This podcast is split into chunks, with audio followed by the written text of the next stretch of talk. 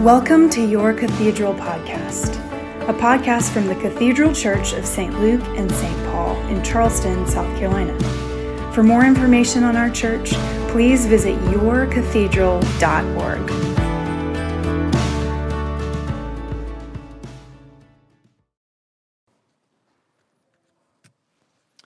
Would you please pray with me? Father, we thank you for the reminder that we just heard that you no longer call us servants, but that you welcome us as friends. we pray now that you, Jesus, as we open up your word, would be known to us by the power of your Spirit. We would see you as the one who is crucified, risen, ascended to the Father, and one day to return. And in seeing Jesus, may we be transformed to become like him from one degree of glory to the next. It's in his name we pray. Amen. Please be seated. Well, good morning, everyone. Happy to see the upper third of all of your faces. Your eyes are looking especially bright this morning. If I've not met you, my name is Patrick Schlabs. I'm one of the pastors here, and I'm happy to be opening up the scriptures this morning. I'm confident at some point, every single relationship that you have will come to a decisive moment. When you're faced with the question of, can I move forward with this person. Every single relationship, from acquaintances to friends to business partners to romantic interests, and even at times to family, can this relationship move forward? And in some instances, it might happen very early on. For instance, whenever what you assumed was a very simple dinner invitation turned into a pitch for their multi level marketing organization, but in other instances, it may happen way later when your loved one gets way too into true crime podcasts. But it will happen at some point. You will learn something about that person and be faced with the question can this continue? Can I continue to be in relationship with this person? Or phrased another way, as I grow in knowledge of this person, can I continue to grow in love of this person? Last week, uh, if you were with us, you remember that we began a four week sermon series that we are cover- calling our Four Commons series, where we discuss the four marks that we want to be known by here at the Cathedral Church. And I won't quiz you on it because it's just the second week, but those four commons are common prayer, common life, common grace, or common good. Common prayer, common life, common grace, common good.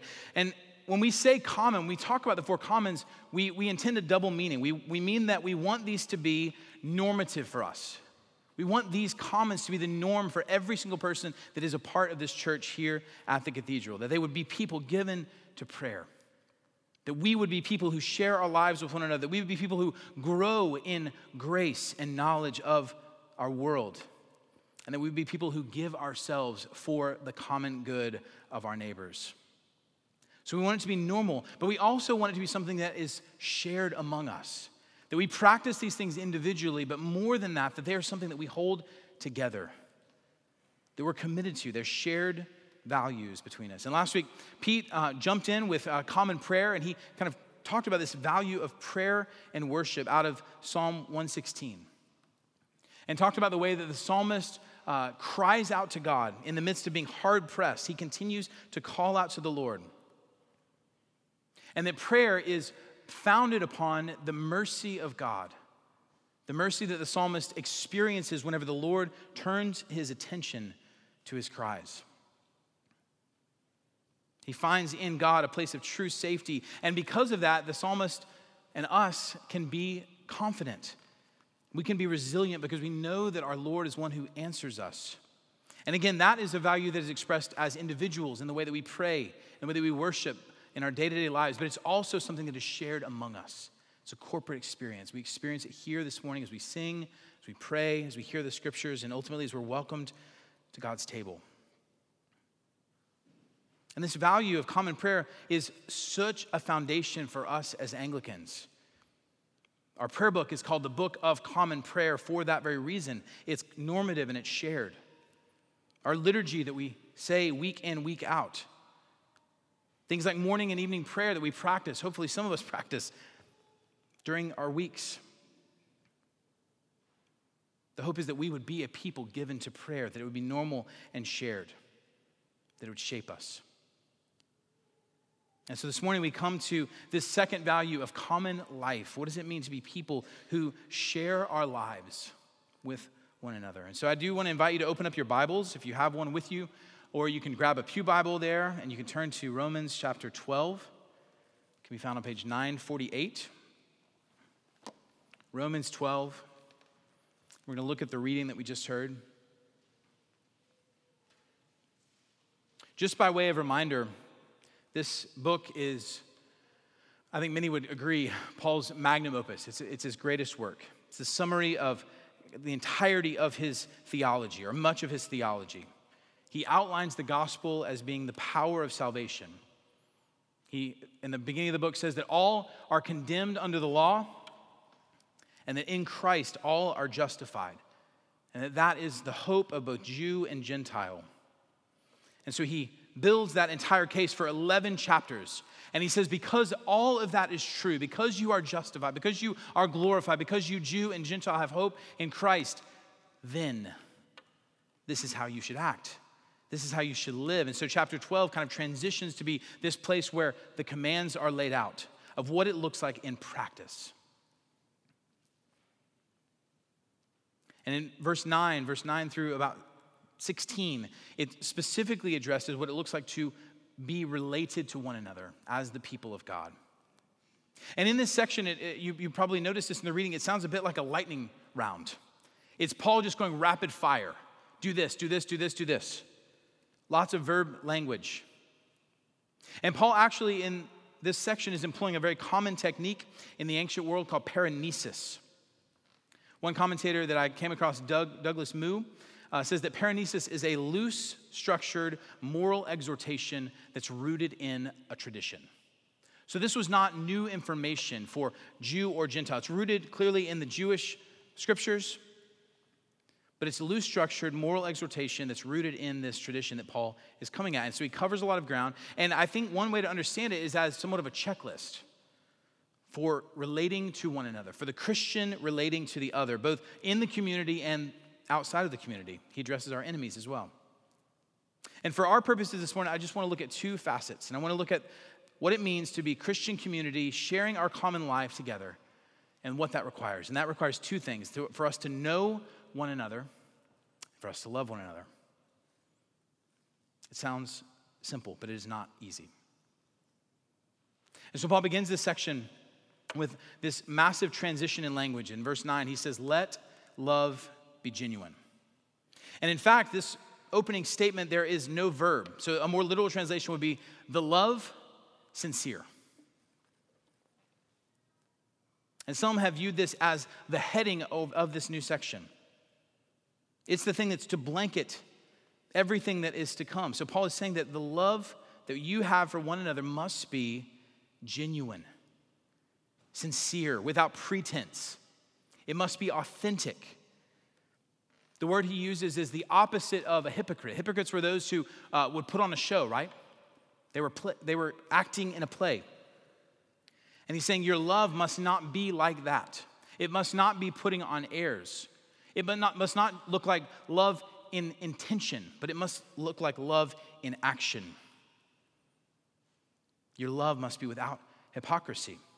And so, for us, when we think about what it means to share this common life together, the first thing that we must practice is knowing one another.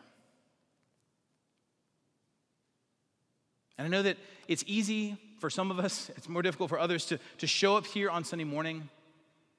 You know, we are doing whatever on the way to church, screaming at our kids, trying to get out the door, and then we show up and we're like, hey, brother, hey, sister, great to see you. We act like nice church people, right? We put on airs. It's much harder to move beyond that to where we actually know one another, beyond exchanging the peace, beyond a kind wave. To move beyond that initial interaction to places where we actually see each other and see how weird we all are. See our quirks, see our rough spots, see our flaws. See, our sins. And this takes actual time, it takes intention to move forward. And I am confident that many of you would say, yes, that sounds good, but there are so many barriers. Because you see, we're busy. I have this work thing. I'm working a lot, I'm working from home, I'm working in the office. My work takes up so much of my life, or my kids' school is so all consuming. I have 26 apps just to deal with their school life. Parents know what I'm talking about. Or we have this boat, or I'm into running, or whatever it is, whatever it is that you do for fun in your life. I understand, I get it. I have the same pressures, but we're busy. But not only that, as a, as a downtown church, we're centrally located, but we draw all, you from all around, right? So I live downtown, and you live on James Island, you live in North Charleston or Mount Pleasant. It's inconvenient. Because who wants to cross a bridge, right? More than that, we're a transient culture. You may only be here for four years as you're in grad school or med school. You may have just taken a job and you may just as easily take another job as soon as another opportunity presents itself. And I don't know about you, we've lived here 10 years, but I've already been through like three rounds of friends. And I don't know that I have it in me to pursue a fourth. You can grow weary of the transient nature. And I think probably most important for our community here is that we are very different. It was not so maybe a decade ago or two decades ago. There's probably a lot more, we were a much more monolithic place. But now we're really different, right? We're from off, we're from here. We're old Charlestonians, or we're from Ohio, or wherever it is that you've come from. We're in different life stages. We're retired, or we're college students, or we're young parents. I like vestments. You like the drums. And yet, for love to be genuine, as Paul commands us, we must set aside some of these things and lean in to actually get to know one another. It's hard, but it's very worth it. But of course, knowing one another is not enough, right? Because we may lean in and you may go through the effort to actually know someone beyond their name and take them to brunch or whatever. And you may find out that actually, I don't like this person. tried to sell me on a multi level marketing thing. I think I'm out. When you're as different as we are, we have enough of challenges that we have to engage with relationship, it can lead not, sim- not to love, but actually to rejection of one another, to fighting with one another. But we must commit to love one another. Much of this passage um, that Paul writes here is, is the how of, to do that. And I want to focus on one particular command because there's a lot of them. He talks a lot about not viewing ourselves more highly than we ought, associating with the lowly. But in verse 13, uh, he says, contribute to the needs of the saints and seek to show hospitality. That kind of summarizes a lot of his idea here. Uh, there are two kind of ideas in, in, these, in, in, these, in this short verse. And the first is to contribute to the needs of the saints. That essence of that, uh, that phrase there is that it means to share in life with one another, to share in suffering, to participate in the needs. If I have and someone does not have, I'm going to be present with them in that and bring to bear all of my resources in order to share with them, to move them from that place. The idea is Philadelphia, which I'm sure you know. That's love between brothers and sisters, it's familial love. We're to share with one another in, in little and in much.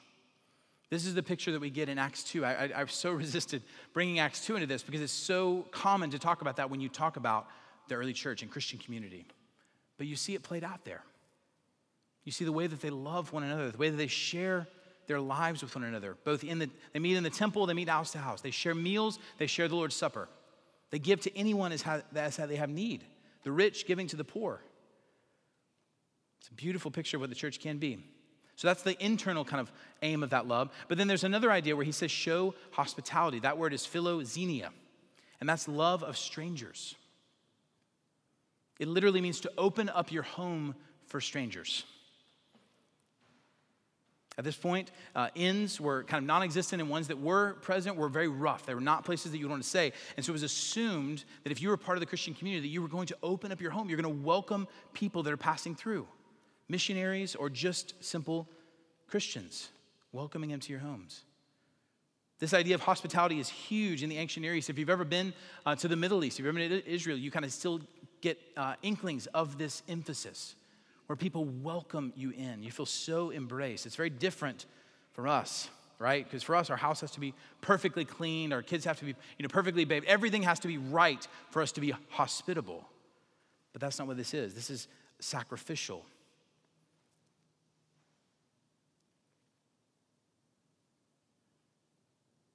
And this challenge to show actual love, to, to be with people in the midst of difficulty, and then to open up our home to strangers is where the rubber meets the road, friends.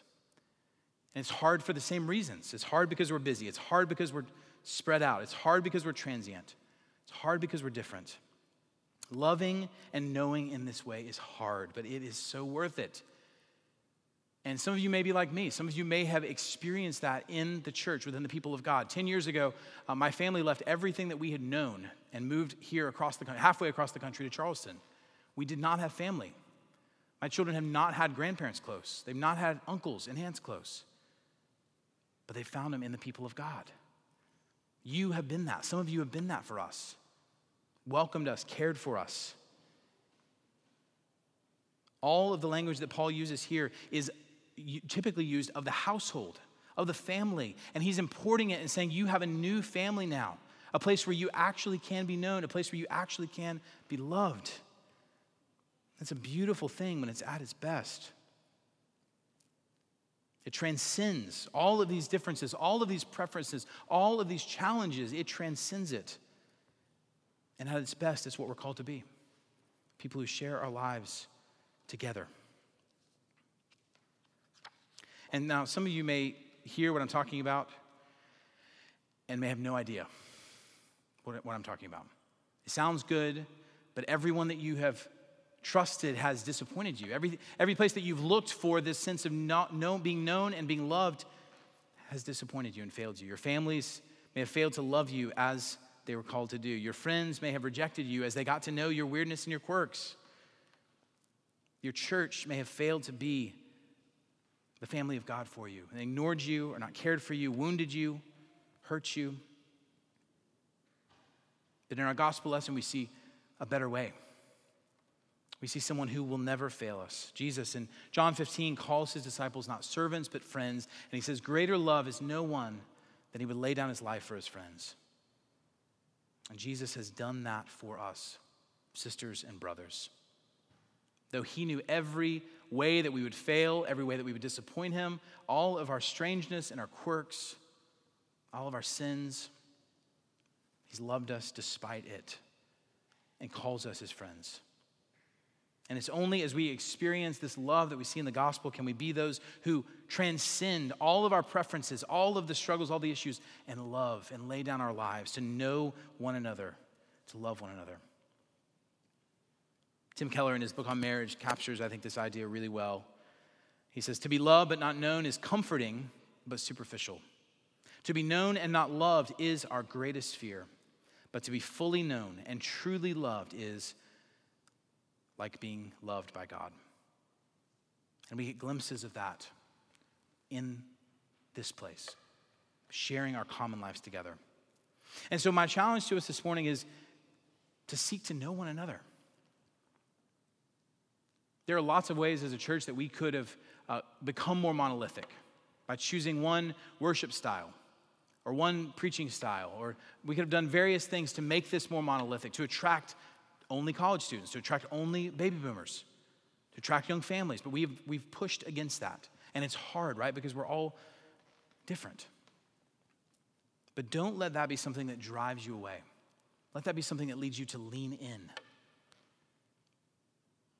I think that probably more often than not, you will be surprised at the shared experiences, shared values, shared love that you have for people that are very different from you. I've experienced it again and again in this church. And with the value of loving one another, showing hospitality to one another, admittedly, we have not been great at facilitating this. We've done some things, we've done dinners for nine, uh, we've done community groups, we have community groups, but I, we, are sensing from the Lord as a leadership that this is something that, that we are called to lean into even more. We have a couple of new community groups that have begun. One, one just began on Sunday mornings, a space to grow in knowledge and love of one another. And you'll be hearing more about that, hopefully, in the coming weeks and months. And listen, I know that as I say this, this is it's hard normally, but in a season like COVID, it's even more difficult, right? About two months ago, when it seemed as if we were going to be back in the middle of this pandemic, I just shut down. I was like, nope, I'm out. I'm not going to do this anymore. But what I have felt and what I've sensed in this time is that it's not a time to shrink back. It's not a time to bail. It's not a time to lean away. This is a time, in fact, for the church to lean in, to be who Christ has purchased us and called us to be. To be a people who knows and loves one another, even as we are known and loved by Jesus. Amen. Amen.